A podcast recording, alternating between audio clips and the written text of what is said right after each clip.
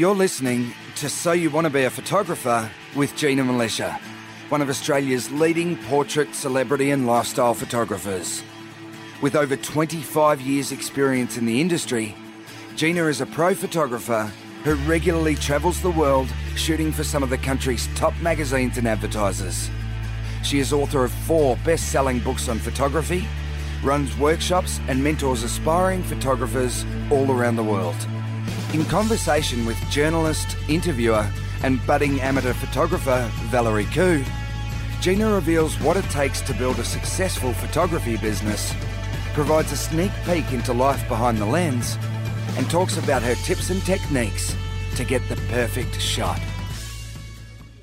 Hello, everyone, and welcome to episode 334 of So You Want to Be a Photographer. My name's Valerie Khoo, and I'm here with Gina Milicia. How are you, Gina? I'm great, Val. I'm really excited about this week's episode. Yes. We're talking with Nancy Floyd, who did a 40 year self portrait series. And I'm telling you, it has been a long time since images uh, that I have looked at have made me think so deeply about photography and life and everything. This ha- these this series of images had a huge impact on me, and that's why I'm so thankful that I reached out to Nancy and she agreed to do this interview because her work is everywhere. She's been interviewed by everyone in terms of like you know high end art publications and her work is so inspiring and amazing and i hope everyone enjoys uh, the interview this week but um Yeah.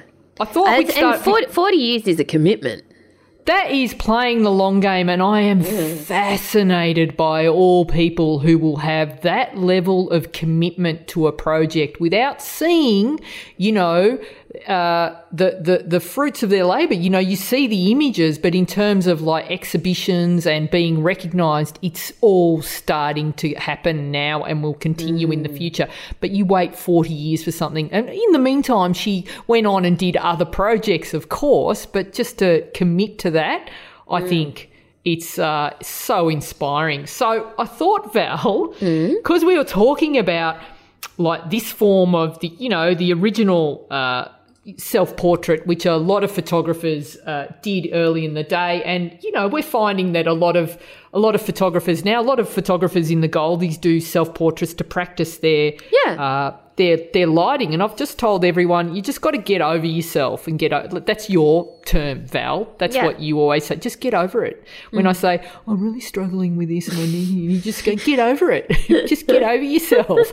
You know, which is great advice. A little harsh, but that's all right. You don't sort of um, you don't add any salt and pepper, do you? When you're sort of giving out advice, there's no there's no spices. You just you just you just get, get over it, which is great. Um, and so uh, yeah, I've got the a lot of the the Goldies and the listeners uh, in the uh, so you want to be a photographer listener community as well. That just like use yourself to practice your lighting, and it doesn't matter if at first you're not exactly getting those images sharp. It's a great way to test lighting and uh, and do all of that. So I thought I'd just do a little bit of a, a, a dive into the history of the selfie because Okay.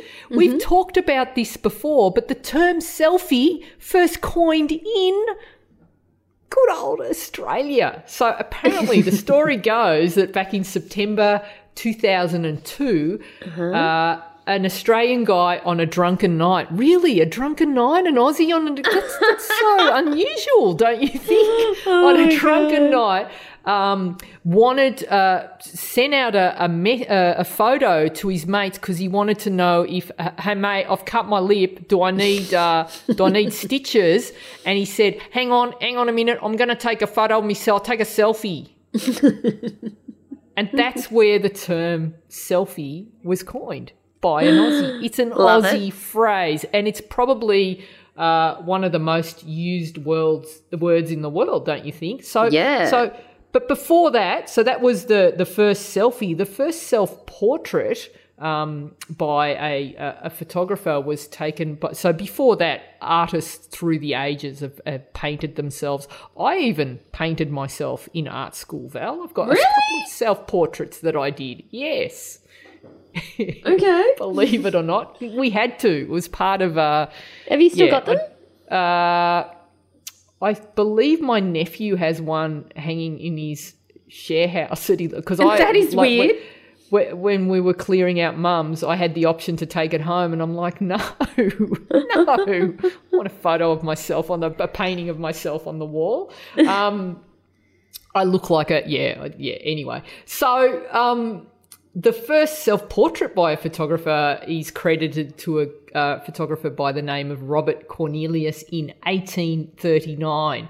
Uh, so he did that that the first self portrait, and then the first self portrait that you saw that was taken in in the the technique that like the selfie where you take it of yourself holding Yeah, the camera. holding the camera, Um, So it was taken um, back in 1920 and the, the issue was that it took five men to lift the camera because the camera is so big. So they all um, extended their hands and they're like you know let's take a group photo. Well, well we've got no one to take it if it's going to be all of us. So they they they um, held all held the camera together and extended their hands so that they could do uh, a self portrait. And you know, after that, we got uh, autofocus and self timers on cameras so that we could make it easy. And now, of course, we've got that super super wide lens on the iPhone, which allows us to take. Uh, and the front facing mirror. So not only can you take a photo, but you can yeah. look at yourself even more. Better for narcissists. Like you can just look at yourself all the time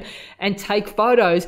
But this camera, this iPhone or smartphone super wide cameras are causing body dysmorphia, Val, because it's like there is something called the iPhone or the smartphone factor. And uh, your portrait photographers will have had an experience where you photograph, I guess, anyone under 30 and you'll photograph them with a long lens, show them the shot. The first reaction is, I don't look like that. Do you know why? Because when you're used to taking selfies, and if you're someone who takes selfies like thousands of them, mm. slightly from above with the phone very close to your face, mm. it has this, uh, because of the distortion caused by the wide angle lens, it's going to distort your face. It makes it look narrower. So when people see a shot taken on a long lens, which flattens the features and will kind of make the face look a little bit broader, they're not going to like it. So it's mm. interesting. So I don't know the workaround for that other than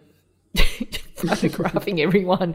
Hang on, let me just get my iPhone out. All right, Everyone like just needs to photograph themselves. Well, yeah, well, it's happening now where it's like, you know, people just know their angles so well that they're happy to uh, just take their own shots. So Yeah. there you go, a little bit of a history of the uh, the selfie Australian term. Australians invented Love it. selfies. Love Thank it. you very Because, much. of a drunk Australian invented Even selfies. better. Because we shorten everything like Barbie, Yeah. barbecue, fiery, firefighter, posties, the postman, you know, tinny. Yeah, or as um, what's the what's the author I was talking about that says we we do baby talk. That's hilarious. All right. Kissy. So obviously, uh, the um, Nancy, who we will hear from soon, is Yeah. kind of like has been doing selfies before selfie was a thing. Um, but before we get on to Nancy, what have you been up to? So I heard a great story this week uh, from a, a really good friend of mine who was telling me about an experience she had with a photographer. So uh, she's over in uh, South Australia and was getting uh, was uh, hired to to uh, bring in a, a photographer to do all the headshots um, for the company. But because we've spent so much time working together and she's been on shoots with me, I think some of the it's like it makes me really proud, Val, that people actually pay attention when Yes. I I tell them stuff.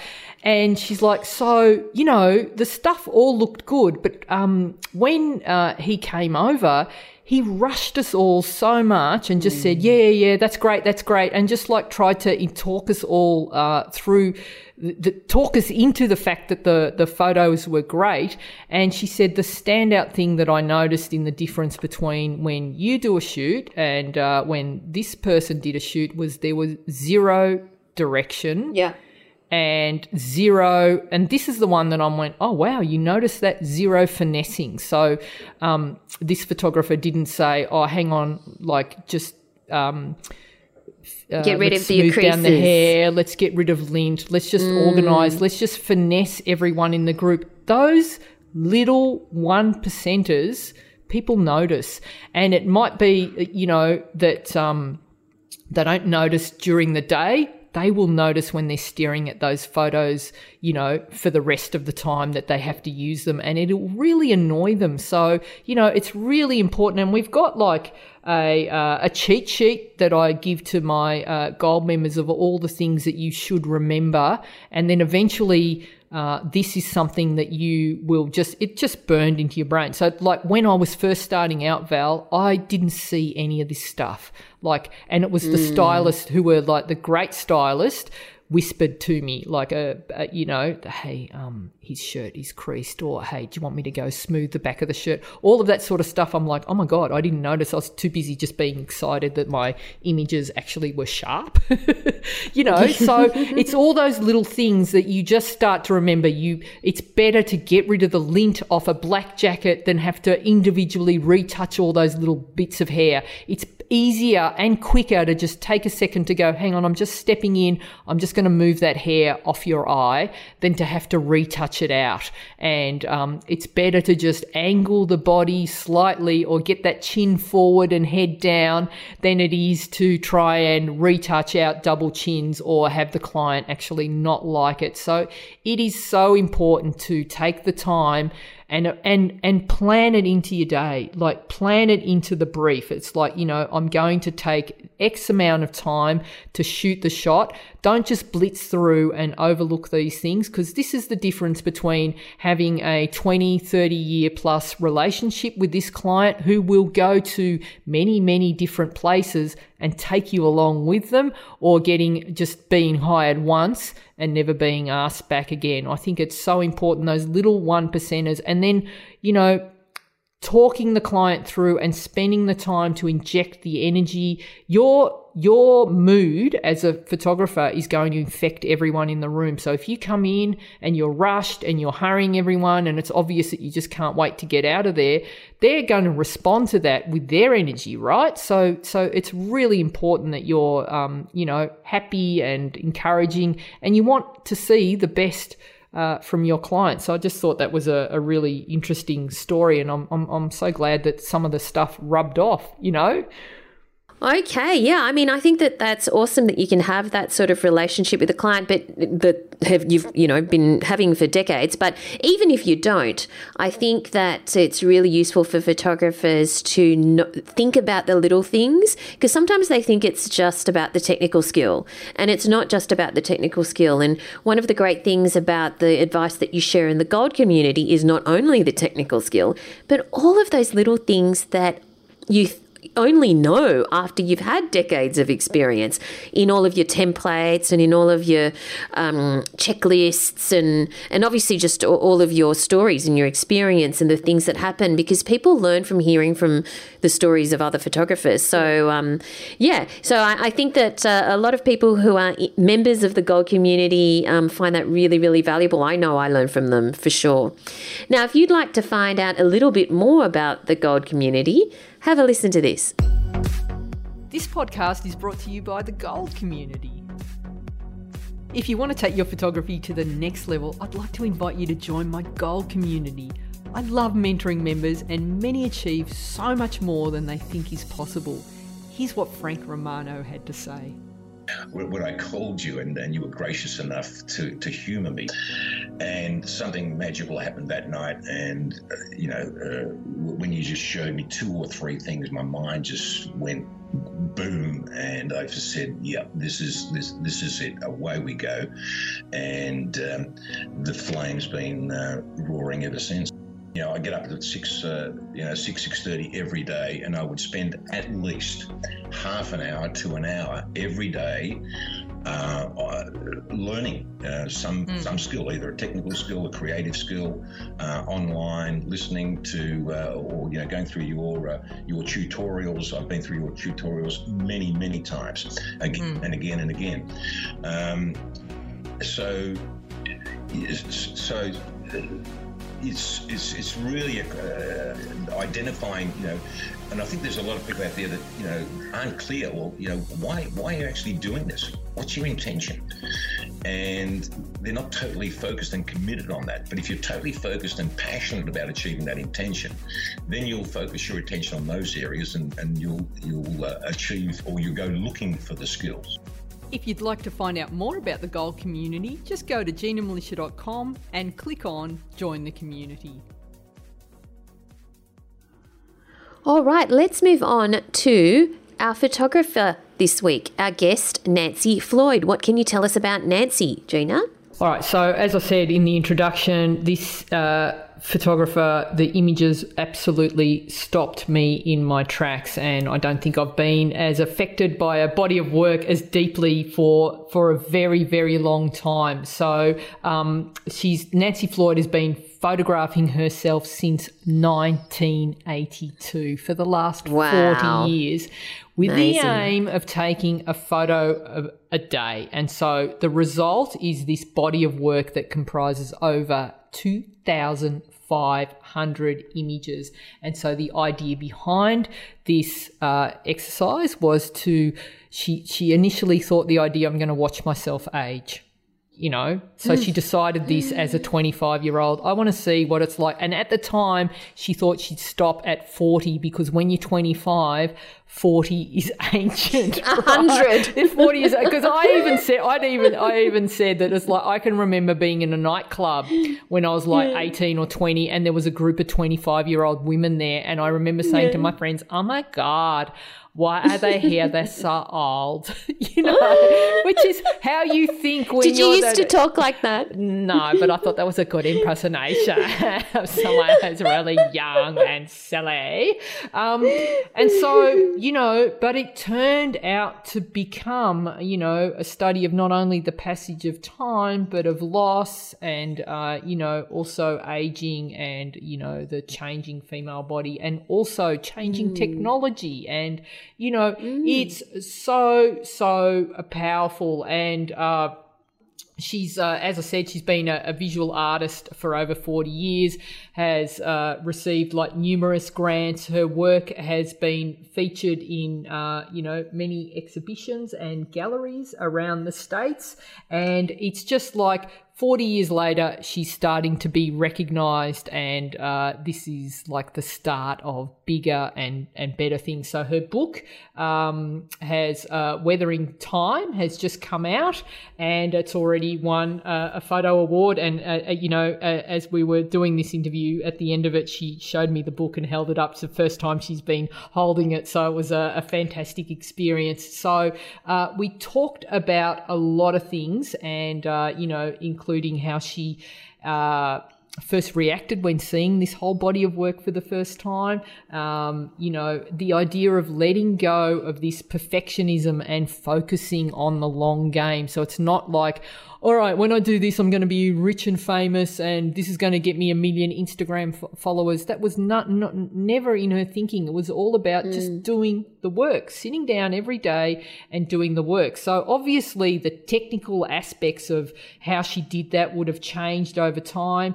And so we talked about that, how her thought process changed, you know, um, and, uh, she gives herself advice back to her 25 year old self, she gives us advice on uh, starting personal projects and uh, very powerful to hear what she thinks the final image in the series should be. There's a lot mm. in this. I think personal projects any photographer, whether you're commercial, you're just starting out, are so important because this is when you can mm. truly be free as a photographer and really capture the things you love. Your style will evolve and you never know what will come of it. So I'm um, really excited to share this interview. So let's have a listen.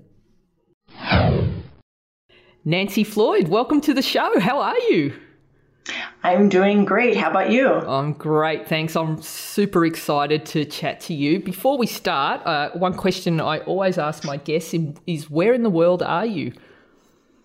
I'm in Central Oregon, um, in a small city called Bend, B E N D. and uh, beautiful part of the world. So you know, um, it must be nice to to live in a, a small town. Are you enjoying it?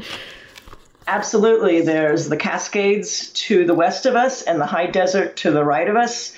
And um, it's wonderful. It's just beautiful here. Yeah. I guess I should say west and east, not left and right. right. Okay. Fair enough.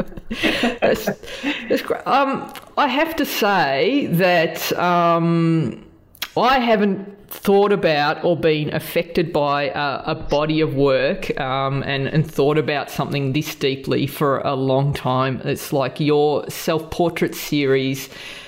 Uh, it doesn't necessarily it, like for, for a series of self portraits you know when i compare them to say modern day s- selfies uh, the modern day selfie to me screams look at me look at me and um, your your images have the opposite effect, and they force me to uh, reflect on my own life. And I just like just on that, it's like I personally have this deep distrust of anyone who looks too perfect, right? So that when someone, it's to me, the reaction when I see someone who's overly made up or their clothes are too perfect, or the home is too manicured, or even like a brand new building or a brand new city. Like to me, I feel oh, it's soulless, and I see like the beauty in the cracks for me. And uh, I feel that people who are too perfect, uh, like they're hiding something, and um, it's like what it reveals more about what they're hiding. And so your images have the opposite. And there's something when I see those images of you, to me, you present yourself with that purity and confidence of uh, like a, a four year old. You know, when someone, like a young child, when they, everything they say and everything they do and how they hold themselves, a four year old, but before they've been kind of brainwashed by society, has this beautiful innocence and confidence where did that come from and how did that stay with you your whole life? Or am I reading too much into the images? Um, I think it has to do with the technique of the project, which was um, when I started it in 1982, it was on film. So that um, I would take one roll of film and I would put it in a camera, and that would be a month. So it'd be like June 1st. And every day I would take a picture on that roll of film. And if I didn't take a picture, I would advance the film so that it would be a blank. Um, and at the end of the month, I'd pull that roll out and put a new one in. That didn't mean I would process the film right then. Yeah. So it could be months, and sometimes it was years before I processed the film. The other thing is that um, I wanted there to be my body from head to toe yeah. and some of my environment. And um, so I'm just sort of presenting myself to the camera. Also, um, I was influenced by um, by second wave feminism at that time, and I was trying to describe my body as opposed to showing my body in a way that was um, going to suggest anything. I'm sort of just straightforward, matter yep. of fact um, way. I didn't realize how I how I stand the same way so often until yeah. you know of doing it. But but yeah, it's basically me just sort of standing there and saying, "Here I am." Um, and I didn't smile in the beginning. And yes, you're right. I have a sloppy room, and I still do. and I love that. I, I love that. And, um, and, I don't clean up for things. Um, so yeah, it, it, really was very much um, very simple. You put a camera in the corner of the room on a tripod. You have a, a cable release. I wake up in the morning, I grab the cable release and stand back and take a picture and move on with my, my day. So there's very little thought process in it. Um, that's the way it started, and um, and that's why I like it.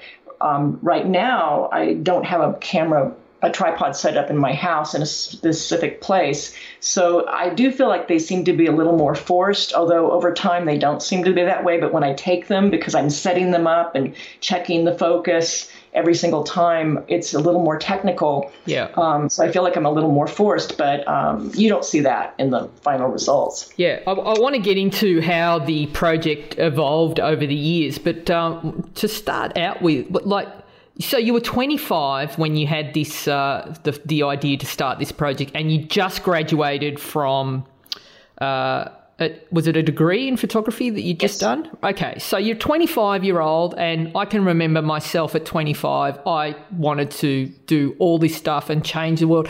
What was the thinking, that initial idea? I'm going to take uh, self portrait every day and watch myself age what so can you remember that initial conversation you had with yourself or a friend about this is what i'm going to do or was it was there an, an, initial conversation or did it just you just started how how did it start um, I had finished my undergraduate degree and I was waiting tables and I was saving money and I'd finally saved enough money to buy my first adult 35 millimeter camera. The camera I did have was a SP a Pentax SP1000, which was um, kind of a beginner camera. Um, and so I finally bought my first profession, professional camera, as I would call it. And, um, and all of a sudden I had two cameras and it seemed kind of indulgent. So I just was talking to a friend one day and I said, Would it, wouldn't it be interesting if I just set my camera up in the corner of a room and took a picture of myself every day and watched myself grow older? Mm. And so lo and behold, that's what I ended up doing was setting it up on the camera uh, on a tripod in the corner. I didn't want to waste my second camera. Um, it was as simple as that. so, you, talking about re- recording yourself growing older, and I know, like, I can remember being. Um, uh, like even at, at, at, at 20 and being in a nightclub and looking over and seeing a group of 25 year olds at the nightclub and thinking, what are they doing here? They're too old. Like, you know, at 20, I thought 25 year olds were old. So, like, at 25, the initial aim was to, to go to like 40. Is that right? Because you couldn't probably even imagine yourself. Like, 40 to a 25 year old is super old, isn't it? Like, did you think Absolutely. so? So you thought I'll do this every day until I turn forty? Yes, I really I, I thought I'd be ancient at forty, yeah. and or I guess 45 because I was 25. Um, and I thought I would be ancient at 45. And it just seemed like a good amount of time to work. Um, but it, it ended up not being 20 years, obviously. No, um, it's been more uh, like 40 got, now, hasn't it? It's 40. This is, I'm going to my 40th year now. Yes. Unbelievable. So, all right. So you've had this idea and you start. I'm just going to go to the to fast forward here to the end. There was a moment uh, when you saw this whole collection, and I know that you've taken over two and a half thousand images, but at the show itself, the body of work, can you recall that moment for the first time when you saw it in its entirety in front of you and what that felt like? What was your reaction? That would have been in 2002 when I was scanning all the negatives because I had this crazy idea that if I scanned them all, I could put them into a video program and you could see my body over time. Mm and that was the first time I'd ever seen them outside of contact sheets. And I don't know if you know what the con- a contact yes, sheet I, is. Yes, I, I, grew up in the age of. Uh, I'm not that, that, much younger than you, Nancy. So yes, I did, I spent the first half of my career shooting film and contact sheets. Yes. so so I'd only seen you know 30 pictures of myself at one time. So right. when I started scanning them, um, you know, first of all, scanning them takes time, so you can look at them for a while, and also scans tend to, you can blow them up and you can see more detail in the room.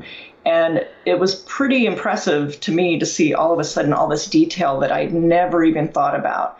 Um, you can see my books that I was reading when I first got out of college, and you can see the cameras I use and the film I'm using. Because again, I'm, I've, I, I, I'm I'm messy, and when I started the project, I only had one room in a house, so all of my stuff is in that room. So you'll see my camera sitting there, the film sitting there, or later on you'll see my typewriter because I'm writing. You know, when I go to graduate school, I'm writing um, essays for school. Yeah. Um, so all that stuff starts to show up, and it was surprising to me to think about this project more than just about my body aging, but technology changes and fashions change. And um, at, at that time, no one that I it was that I was photographing because my family sometimes are in my pictures and my friends, but no one at that point had um, passed away. So it really was just sort of um, you know looking at these pictures and seeing us aging over 20 years. Yeah.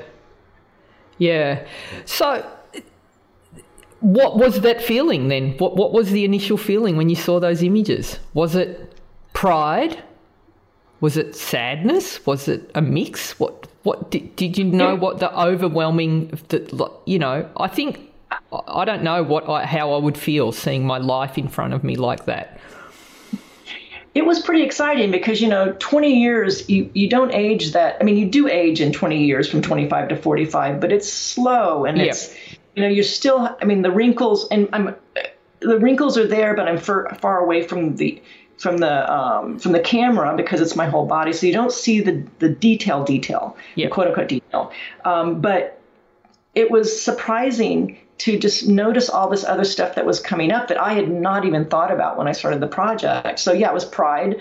It was a feeling of excitement and clearly a feeling of, well, I'm not going to quit now.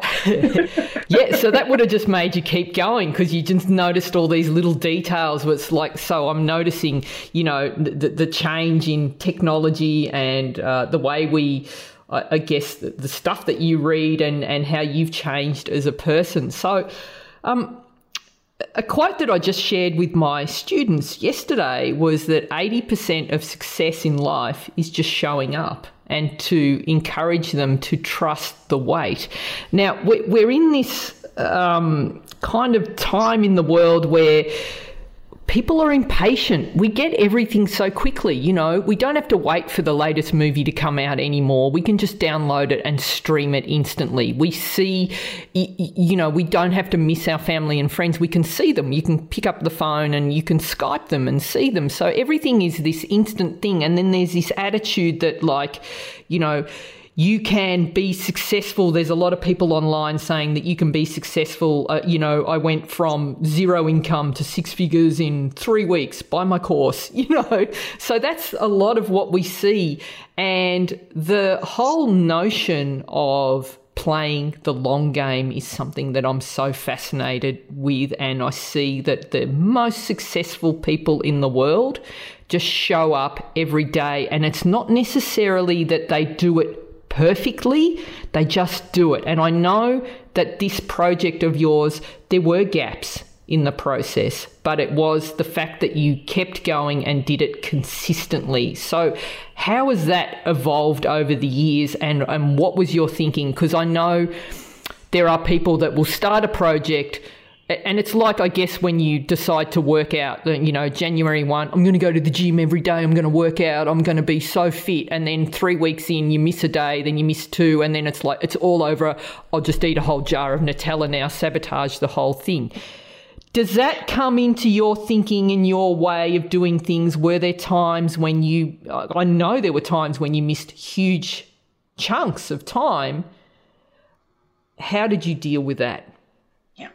Um, well, I'm not a good example for the quick art project because all of my work has taken years to make, not just this this project. But um, I wrote a book, A Visual History of Women and Guns in America, and I started that in '93, and the book came out in 2008. um, and I'm working on a body of work that'll be shown this fall, and I think I started it in 2000, I'd say 11 and it's going to be shown in um, 2021. So I work on projects for a long period of time. Doesn't mean I'm not making other doing other things in yeah. between, but I'm very patient when it comes to my artwork. I, I can't rush it. it. It just doesn't work for me. Yeah. I'm, I'm successful. I remember in school, you know, you'd get an assignment and I would immediately feel dread because it would be the pressure's on. I've only got X amount of time to finish this. And so I wasn't really a very good student for that reason because the pressure would get to me and I would just think about, oh my God, it's due, it's due, it's due. So I really put myself in a position where I, um, I don't work very fast. And I was fortunate because I was a professor for, so many years. So I actually had an income outside of photography that would allow me to take the time to make the projects work in the way that I know best. So back on this long game and this delayed gratification and the notion of that. So, so, there's this like really famous experiment that I think they did in the 60s with uh, preschool children where they put them in a room and they said, okay, and they put a marshmallow in front of them, I think it was, and they said, okay, you can have this marshmallow right now, or if you wait, I'll give you two or three. And then they filmed these kids and their reactions. And then they actually followed these kids through their life. And they found that the ones who turned down the marshmallow at the start and accepted the, the three marshmallows or two marshmallows later were ended up being the most successful in life because it's this notion of if you can delay gratification and focus on you know the journey rather than you know the end result or getting that that that result immediately uh, you'll have success in the long term. Is that your would, would you have taken the first marshmallow? Would you would you have waited? I imagine you would have waited. I don't know. I really when especially when I was a kid, I, sweets were my weakness. I don't know if I could have waited for a marshmallow. Um, I think maybe if I knew there, I don't know. No, I, I think I probably would have eaten the marshmallow. I really have no control over sweets, even now, but I'm better at it now. so, but this body of work, you waited how many years before you actually showed it to the world, or were there? Because, you know, even five years in, you've got this huge body of work. Was there. Um, any part of you that was saying, I need to have a show, I should have a show, I should do a book. Here's five, of, of this is unreal. This is five years. Who's done that? What, not, what was you thinking? Not, not with the self portraits. With my other work, sometimes yes, I'm, yeah. I'm, much more antsy, and I and I would have shows with the with the the women and guns work. I did have a lot of shows before the book came out, but with the self portraits, they're kind of banal and in, in their everydayness, and so for me, it takes a long time and you need to see a lot of pictures to see that sort of change. Um, it doesn't mean that you know there aren't some photographs that are in the series that I really like in and of themselves as a single image, but it is the volume in the self-portrait series that is really important to me. Um, with the women and guns, with my new work, you know, I've had shows with some pieces from the show, um, and and yes, that that work I would I would be biting at the bit more to show. But with the self portraits until 2002, hmm. uh, I think I tried a few times to show contact sheets, but I think it was that volume that was necessary for that work. Um, so yeah, I'd like to say that I'm always patient. I'm not, but with the self portraits, I was pretty patient. And I think that's good to know. And I just love that you just kept going, regardless. You know, even though you missed missed um, you know I- images, missed days. Uh, I think that's amazing. So, what I want to ask you is. Um, the the the technical approach to, to to doing the work how did that change over the years and so in terms of like because obviously you're starting to look back on the images, and I guess you can't help as an artist looking at an image and going, well, how can I improve this? And so, how did your sort of approach to the background that you choose, the camera or the lens, or, you know, that, that sort of the thinking behind where am I going to shoot this, that, that decisive moment, how much thought went into that, and how has that changed over the years, particularly like kind of now, like nowish in the last few years, as the spotlight has been on you about these these images, has that changed the way you think about it? Yes, um, I mean technically it was film for the first well until 2018 it was film. Um, so that was the first change was going from film to digital, and the only reason why I did is that um, it's technically so much easier to take the camera anywhere and take pictures as opposed to just being in my house in a corner of the room with lights. I mean, and some of the later on I had to put floods in the room just so that you would yep. see the the picture. Um, so technically, it became easier with digital, and you can have a higher um, ISO. Um, so that's one thing, um, and and so now the camera I can take it anywhere. So I'll take it when I go camping, or I'll take it when I travel.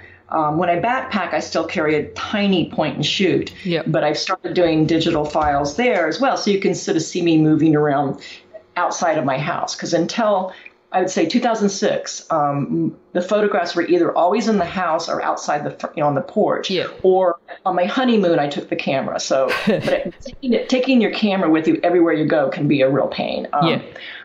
So I started um, doing digital. So that was one thing. Um, I also um, I wanted to. There were certain photographs that I thought were really wonderful. I liked the way I was standing, or I liked the clothing I was wearing, or I liked the environment. So I've been doing some reenactments where I actually wear the same clothing and stand in the same position. So these are, you know, they become part of the series, but they're outside of the daily practice doing it. I keep it the same lens. It's a, it's a 50 millimeter lens. Um, I try to keep it at the same camera angle. I don't want drama. I want straight on. Yeah. And um, um, August Saunders, the German photographer, was one of my and still is one of my absolutely favorite photographers. He photographed the German people very much straight on. A lot of them had environmental, you know, it, the environment with them, and that was really important to me. So, um, so that technically that stays there. Um, in terms of let's see, dress, um, you know, in 2002 when I was making that video, um, I started thinking about categories like um, shirts with words. So I started collect, you know, gathering all my shirts with words or uh, my pants, my trousers, you know, so because fashions change. Or like I said earlier, my computer or my typewriter. Um, eventually, I had a computer, so I started cate- getting these categories and setting them into um, sort of um, piles to see how I could put them together. Now, because I am photographing computers and telephones and whatever, I make a point every year or so to at least include them back in the in the in the shot so that you can see them over and over. And for this book, for example, um, there's a series about cars. It's all the cars I've had over my lifetime since I did the project. And my my Toyota that I have right now, I, I was not part of the series, so I went out and stood in front of my my Toyota and took a picture one day so that I could put that into the archive. Um, so I'm thinking about those um, categories that I've already got and trying to add more photos as I get older. Um, yeah, I think that that's that's pretty much it. I'm still, you know, every once in a while someone will say, "Oh, I can see all, you know, such, I can see some object in so many photographs," and I'll think, "Oh, well, maybe I should do that." Like televisions, you know. Yes. You go back and find all your TVs and and then you put those together. So those are sort of after the uh, fact. Like I hadn't been photographing myself in front of my television the last few years, um, and for the book and for the project for the long-term archive, I decided well I should be standing in front of the television. Yeah. Also during the election, I decided to stand in front of the television with the elections showing on the TV so you could see sort of what's going on in my life Yes. um, because sort of my generation is sort of documented, you know, in my project. Th- yeah, and, and that's incredible to see. And um, I'm just like the the series of you with the uh, t-shirts with slogans on them is just such a beautiful snapshot in history. So you start early on. Uh, I think you're uh, you know pro- all the different decades you're protesting something different. So I see you in a Black Lives Matter t-shirt, and then uh, what what's the earlier one? You're protesting something that's going on in the UK, and is, is that right or? I'm a vegetarian, so it's love Yes. animals, don't eat Yeah. them. I'm pro-choice, so Yeah. I did a lot of clinic defense. So you see the big blue rounds Yeah. uh, for pro-choice. Um, um, when George W. Bush was in office, um, there was a lo- local artist who had um, made T-shirts. So there's a as a one of George W. Bush, and it, it can't happen here. Yeah. So you know, So I'd be really interested to um, like sort of imagine what ha- what sort of impact having this series uh, on Instagram and how comments and cancel culture and all that would have impacted the series because it's think you went for a very long time without this this uh, body of work seeing the, the day of light. You know, people didn't see it. So you weren't getting those comments like, oh, look at all the TVs, which sort of takes you in another direction. So, how, how important do you think was like keeping just the idea of that as your idea and not being influenced by people outside of you? Did you have mentors working with you during this time? Did that influence how the how the body of work sort of progressed? I did have mentors, but I was doing it when I would meet with them. Um, and all of my mentors have always been really supportive of this project. Um, so that wasn't an issue. Um, yeah, you know, I think I'm just trying to imagine myself being 25. Yeah. And if I was showing those pictures on Instagram, um, I think you know the biggest criticism I get for the work is that it's just boring. I'm just you know it's just a person standing there. There's nothing going on. Yeah. Because um, it's it's a very specific kind of aesthetic, and it's Yeah. not everyone's cup of tea.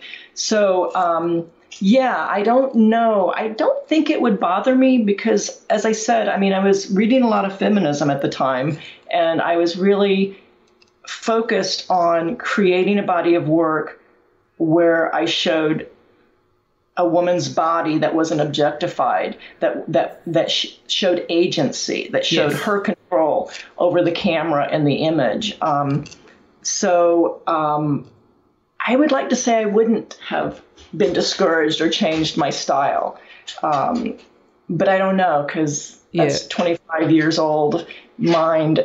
That's a that's a 25 year old mind that I don't have anymore, and Exactly. it's hard to say, but it, I get very stubborn about what I want to do. That that I do know um, when I'm in a critique as a student. Um, you know, I always listened to everything that people said, and I, I took everything seriously. But if people seem to be going away from what I was thinking about, or were really trying to get me to, you know, make it more dramatic, make a photograph more dramatic, or show change the lighting, that wouldn't work. I was more interested in content over technical.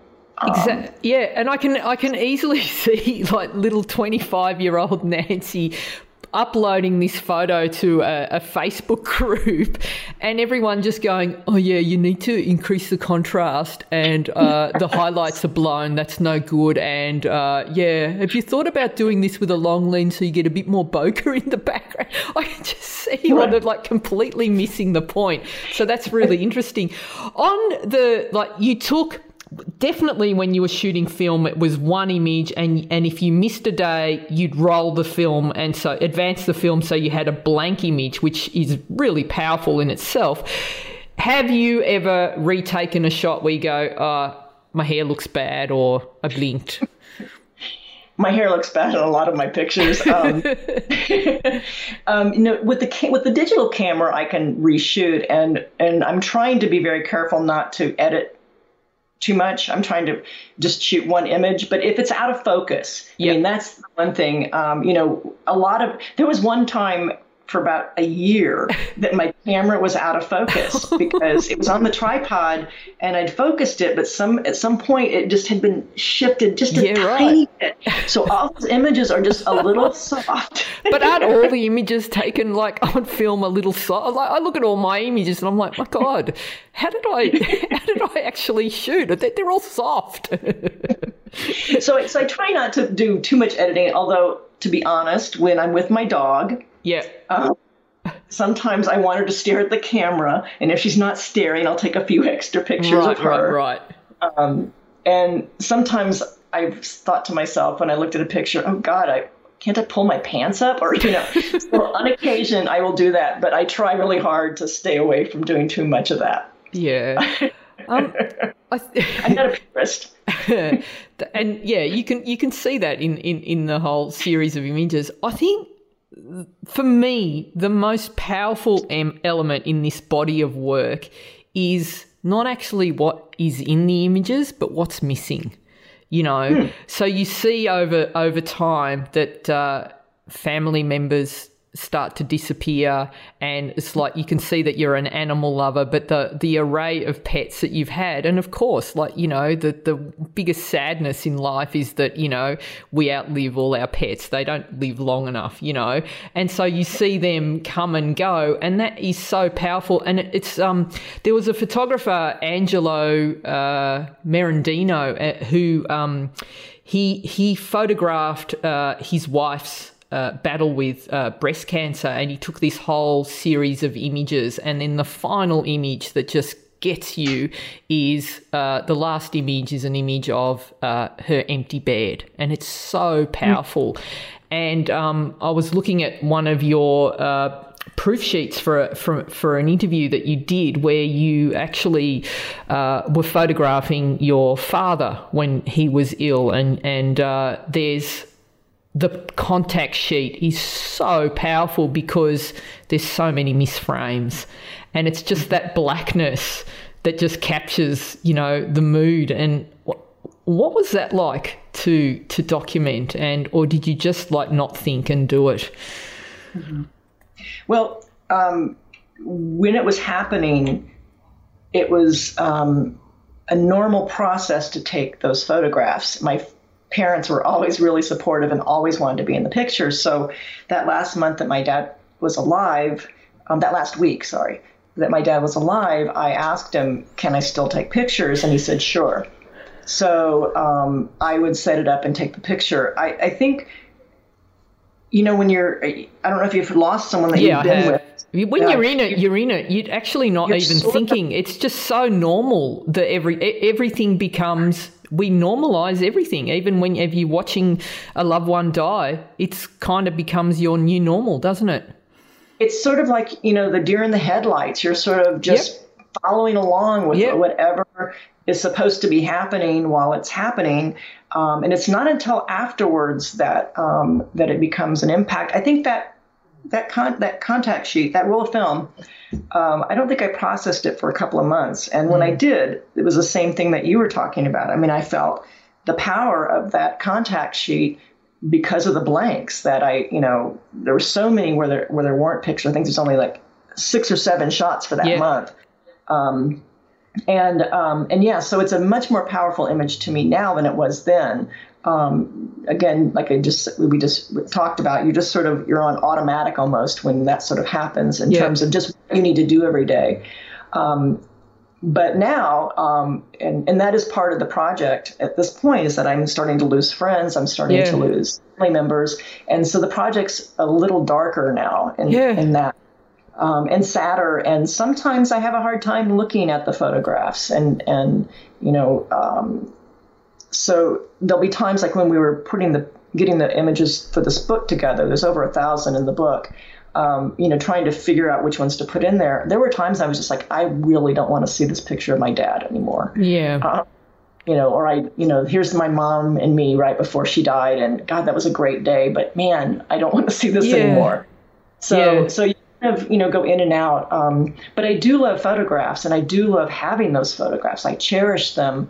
Um, um, I do. I've always loved family photographs, even other people's family photographs. There's something about their generic quality, their um, sort of banal quality that yeah. that stands out for me. And and so um, while I do um, have moments where I just don't want to see them anymore, um, they're they're there, and, and I know that they become more powerful over time. And and while I you know still miss my fam my parents, and it's not easier. I'm just used to it now.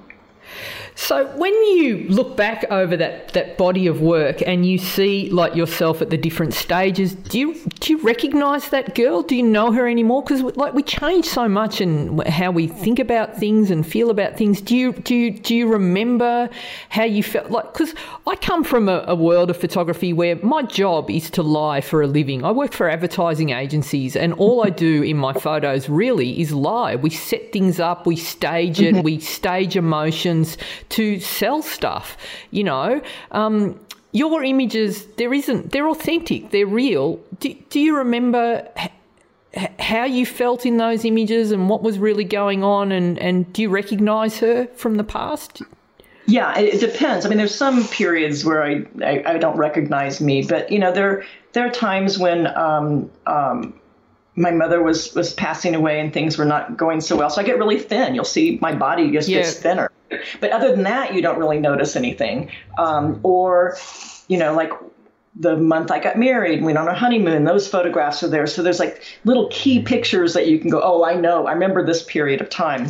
Um, some of them I don't remember, but but some of them I do, and those that I do remember, um, that's kind of like my visual diary. It's sort of like you know I didn't keep a, a written diary, so here I am, you know, you know, on my first backpacking trip, or here I am um, with um, Robin on my honeymoon, and so so th- there there are moments, there are chunks of the photographs that I remember what was going on. And then there's others that, you know, they just sort of blur together yeah. for month month at a time. Um, but they but they come in, you know, they're sort of compartmentalized. Like this is when I was in graduate school. This is when I went into my second graduate school. This is when I got married. This is when I first moved to Atlanta for my teaching job. And you know, this is this is when I first moved to, to Oregon after I retired from my day job so yeah, those are there, and and I do think of my archive very much like a visual diary. Yeah, and, and, and so with the with the family members, so when you're doing a project like this, they're kind of included, and I see a lot of images where, where your partner's there, the family's there, and and so I think to be a photographer, you have to have the long suffering family members who usually are reluctant to be in the photos. Were they um, supportive and were they happy to be in the images? Oh yeah, they they didn't want to be in the images. They're not in them, except my nieces and my great nieces. At a certain point, ah. um, I, I, it's really funny. My oldest niece, my two oldest nieces, I would visit a lot because they live close to my parents. And um, and there's a period of time that I didn't notice in the pictures until I was scanning them, um, but where they they aren't smiling. Right. And while I don't smile when I'm alone. When you're with your family, I mean, it was like we all smiled, right? Yeah. But they aren't smiling because they're kind of sullen. They're teenagers. Yeah. And then, and then um, when I was moving out here, I stopped in Texas to visit my family, and my niece's daughter in one of the pictures isn't smiling? And she's a teenager now. So that was so and that's those are the fun ones to find. Those sort of surprising moments like oh my god it's a whole new series of sullen teenagers. So there you go. There's a whole little subcategory there for you. Um, so if you could go back now back in time and talk to 25 year old nancy what advice would you have for her well, one of the questions that I was asked a while back was to describe who Nan- who that Nancy was at 25. Mm. Uh, and so I had to really think about that for a while. But that Nancy was very ambitious, mm. and she when I started that project, I was applying to grad school, and I had lived in Texas all my life, and I was accepted um, at a university in Chicago. So I up and moved and left all my family, my friends, um, my relationships, and just left because I wanted to be an artist, and that was more important to me than anything. And then when I went to grad, went to um, my second grad school um, in California, same thing. So I was very focused and very ambitious.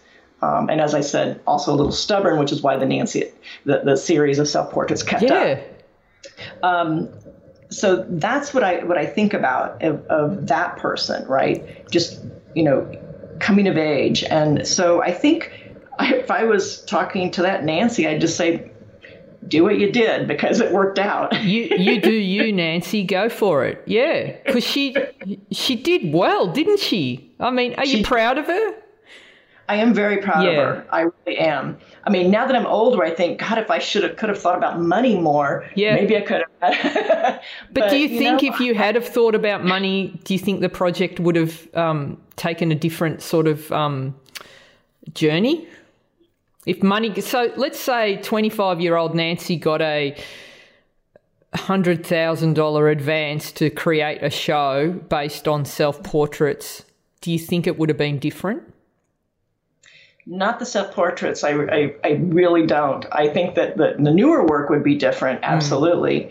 Mm. Um, but I did, um, with that in mind, I, I was actually, I studied commercial photography for two years and I wanted to be a food photographer. Right. And I, you know, and so I learned all the skill sets for being a commercial photographer. However, I went to a school that was sort of the um, it was like a boot camp school. Yeah. And they sort of taught us what it was going to be like when we worked with um, art directors. And I decided that I couldn't do that. I would not be able to handle the egos that those people have. Again, I that I'm not good with deadlines because it makes me more nervous and, and tighten up. So I I don't think I could be a commercial photographer. It takes a certain kind of um, confidence that I didn't have then. And I probably would have now, but I'm not interested in doing it.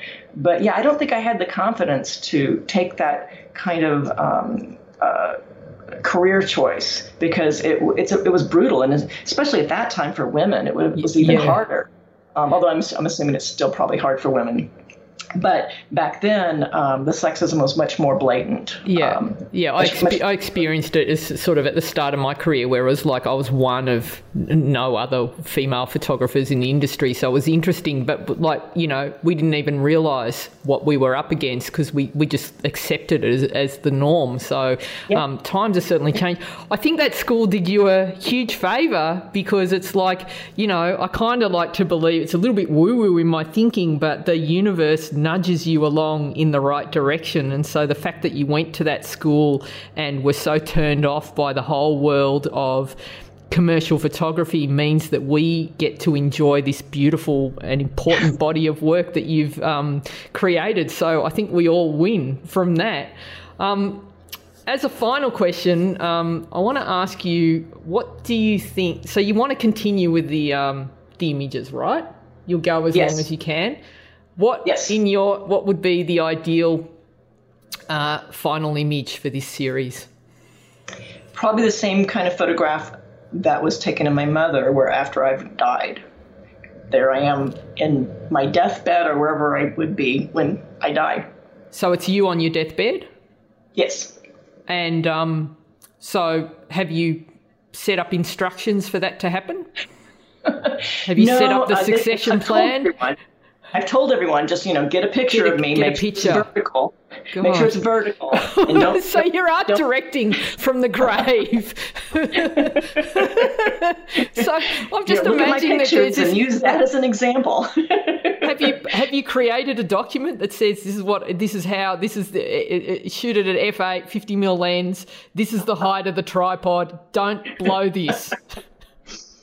It's it's true. You know, my husband. You know, he always jokes he's going to go for, before me. So if if he goes before me, there won't be anyone to have the instructions. You're right. Maybe I should make some. Well, there, so there, there, there needs to be there needs to be a plan because I think that that image is uh, you know that full stop there is uh, is quite important. so, right. um.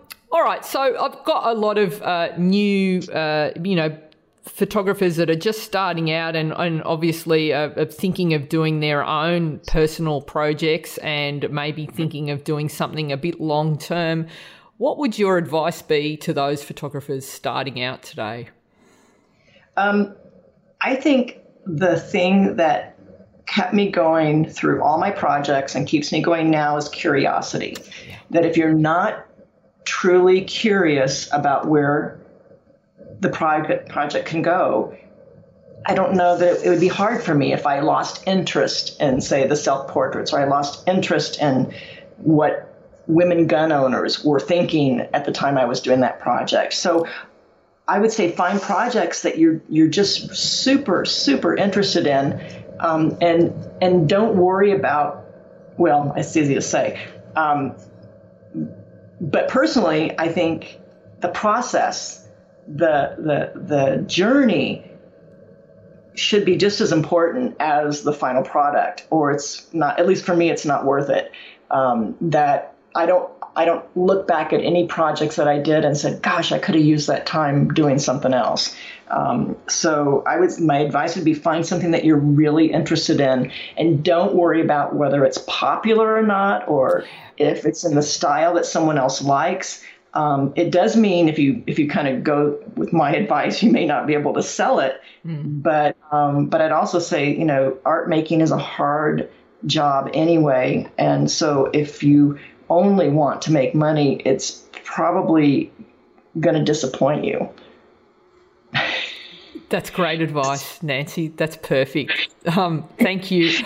I wish you nothing but continued success. I will follow your journey closely, and uh, I look forward to many, many, many, many more years of uh, these amazing self portraits and uh, everything else uh, that you do along the way. And uh, hopefully, we can uh, chat again sometime about what you're doing next. I will put all the links to your books and exhibitions and all your other projects in the show notes so that, that people can find on them. So, Nancy, thanks so much. Well, thank you. I really appreciate you spending the time with me and asking me these questions because, you know, it's you sort of get so into your own head that it's nice to talk to someone who doesn't know you, doesn't know the work at all, and so to hear their feedback. So I've really enjoyed just listening to the way you're responding to the work. So thank you very much. Yeah, thanks, Nancy. Wow, that was awesome. Nancy Floyd, I mean, everyone, you need to check out this body of work, as, as Gina mentioned. It's so interesting, so powerful. I think different mm. people are going to get different things from it. Yeah. Um, yep. But uh, her book is called Weathering Time. And just check out her website, nancyfloyd.com. That's pretty easy to remember. She's also on Instagram and Facebook at Nancy Floyd Artist. So um, absolutely check her out. Right. So, mm. what are you doing in the coming week, Gina? I am in pre-production for two shoots. So one's a uh, sort of a Australia Anna surfy kind of lifestyle shoot, and then I've got a big uh, TV production publicity shoot as well. So cool. getting those off the ground. Of course, I sent you my photo of my table. Very proud of that. So now yes, I, I need to make something else. Mm. I'm just so proud of myself. And I, and I and, sent Gina a photo of my cat in a stroller.